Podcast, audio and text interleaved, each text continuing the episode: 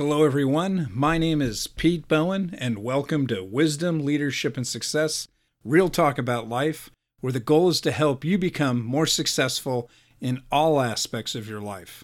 You can subscribe to this blog and podcast at my websites, www.realtalkaboutlife.com or petebowen.net. It's also available on iTunes and other podcast services. Today, we're going to begin an ongoing conversation about the importance and power of love. Love is obviously a subject very present in our lives. When we are in love, we're happy. When we're out of love, we're heartbroken and unhappy. We love our parents and our kids. Love is the subject of more than half of the hit songs on the radio. As present as love is in our lives, I don't think we have a good understanding of love. Maybe we're too familiar with it, Maybe we take it for granted.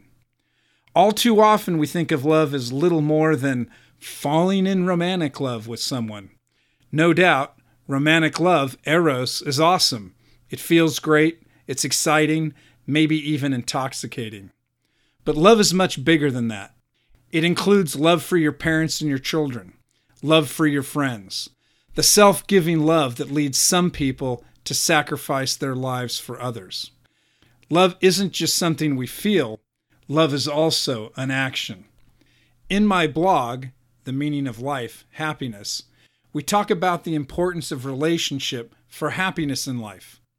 A study that Harvard has been doing for more than 70 years shows that the most important thing for happiness in life is having high quality relationships. Happiness does not just come from money or fame or social status. Happiness is deeply tied to having great relationships. And the best relationships are love based relationships. Loving relationships with your friends, with your spouse, with your children, with your coworkers. Being loved by others changes us. When we practice loving others, it changes us too.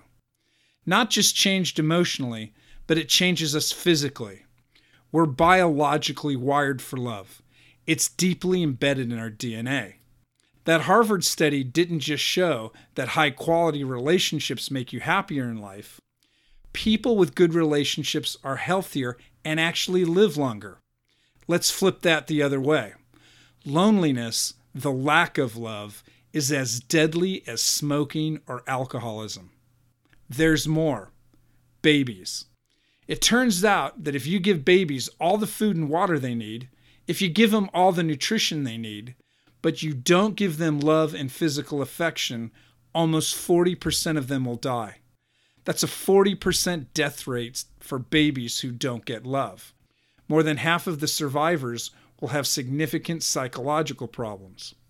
The simple and yet profound answer for the meaning of life, for happiness, is having good, loving relationships in your life. Love is the foundation for a healthy and happy life.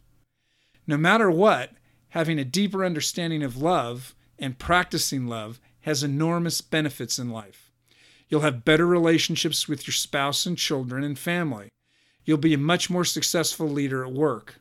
You'll have the best chance for fulfillment and happiness in your own life. In fact, over time, we'll find that love is at the very core of life. The more you understand love, the better you'll be at every aspect of your life. One experience taught me a very important lesson about love and life. It's really make or break.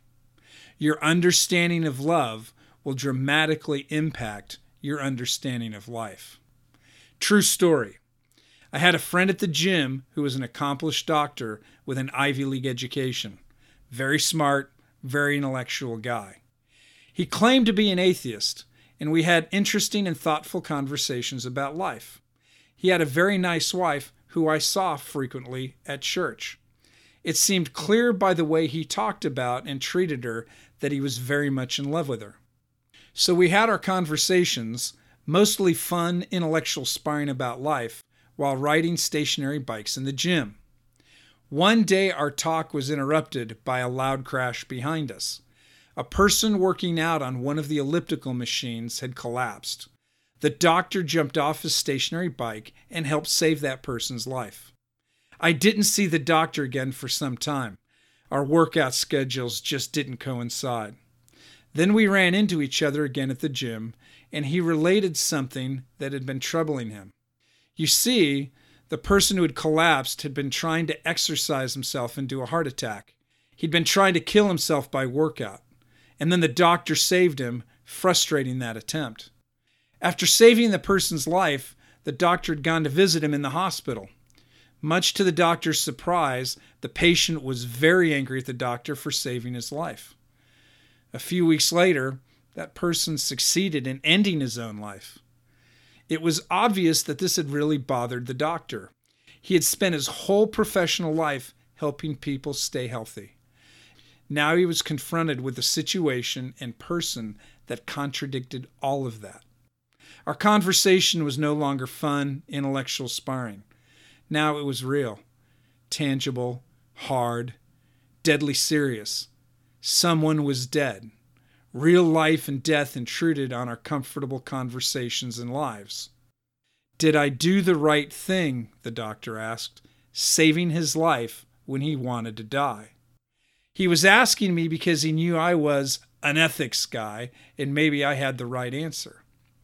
I started by offering that it depends on how you understand life.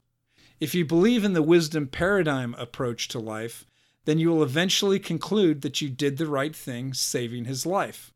In the wisdom understanding of life, the one underlying all the world's great religions and philosophies, our purpose in life is to become good people and find fulfillment and happiness.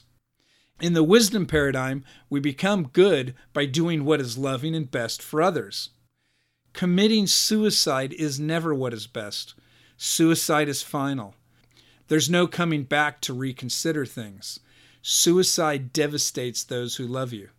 Suicide ends possibility and hope. On the other hand, if you believe in the alternative, a postmodern understanding of life, if you really believe this universe and our lives, quote, just happened, if you believe that life has no inherent deeper purpose or meaning, that there's no truth with a capital T, then you can think whatever you want about saving the guy's life. If there's no meaning or purpose, then against what truth are you going to compare your action to see if it was right or wrong? The meaning of your action to save his life is whatever you want to make of it. I had given an intellectual response to a deeply emotional question, and it clearly fell short. So I felt myself asking a different question from a different place. Do you love your wife? I asked. Yes, he answered. That love you have for her, is it real? Is that love something deep and transcendent? Or is that love just a chemical reaction in your brain? That was the end of our conversation many years ago. Now I'm asking that question of you Is love something deep and transcendent, or just a chemical reaction in your brain? Your answer literally makes all the difference in the world. Your answer to that question will determine your direction in life. Stop for a minute and think specifically about some of those you most deeply love and who most deeply love you. Maybe it's your mother or your father, your spouse, your children, your closest friend. Would you be willing to die for any of them? Are those feelings that you have for them, those relationships you have with them, are they real and meaningful and deep and transcendent? Or are those relationships nothing more than a chemical reaction in your brain? If love captures some aspect of the transcendent, then you'll be in a position to understand and embrace the power of love. If love captures some aspect of the transcendent, then you'll be in a position to understand and embrace the power of love to make you successful in your work, your family, and your life.